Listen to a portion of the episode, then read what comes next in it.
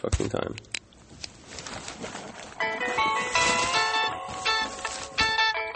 Getting close to the end of the day, and the sun has decided to join me here on the rooftop. You know, with the exception of my girlfriend's smile and my daughter's eyes, I can't really think of anything more beautiful than Vancouver on a sunny day.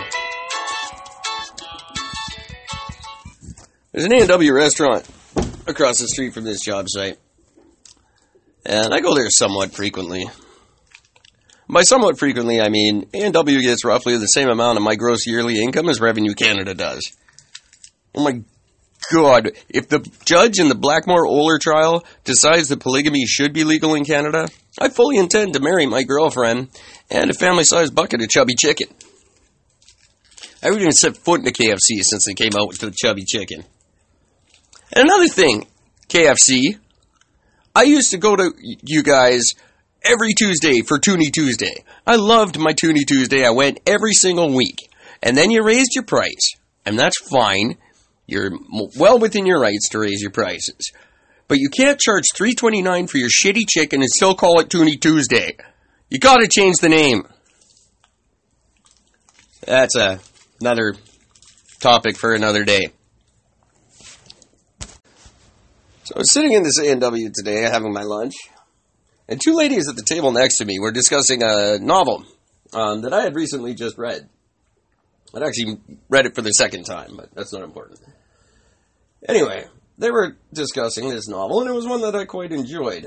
Um, it's called Reconstructing Amelia by Jodi Pickle. I'm a big fan of Jodi Pickle.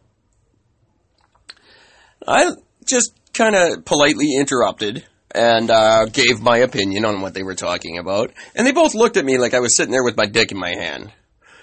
And one girl finally, when I finished my sentence, said, Well, you're a construction worker, so what do you know?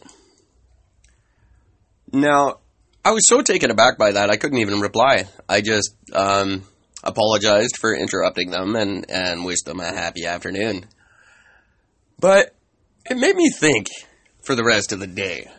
There is this egregiously false stereotype that construction workers are somehow uneducated people. We're all big dumb Neanderthals. Well, no one really seems to think that when they're standing in a building.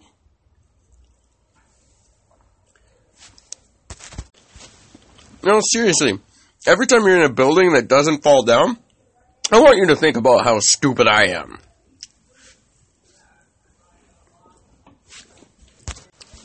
You know, we should really be honoring our construction workers every day in all fields of construction because nothing you do in your life could be done if it weren't for us. You know, we have a day every year where we honor the uh, 50 or so steelworkers who died when the Iron Workers Memorial Bridge collapsed. You know what we should have is 364 other days where we honor the thousand or so guys who rebuilt it. And that bridge still stands today. You know, 30,000 vehicles a day go over that bridge. And 30,000 people every day go home to their families because of how well that bridge is built. So think about how dumb construction workers are next time you look at the Second Narrows Bridge. Am I biased about this? You're damn right I am. And if you don't like my opinion, go get your own podcast. I don't know. Is it just me? Write in and let me know. Is it just me 42 at gmail.com?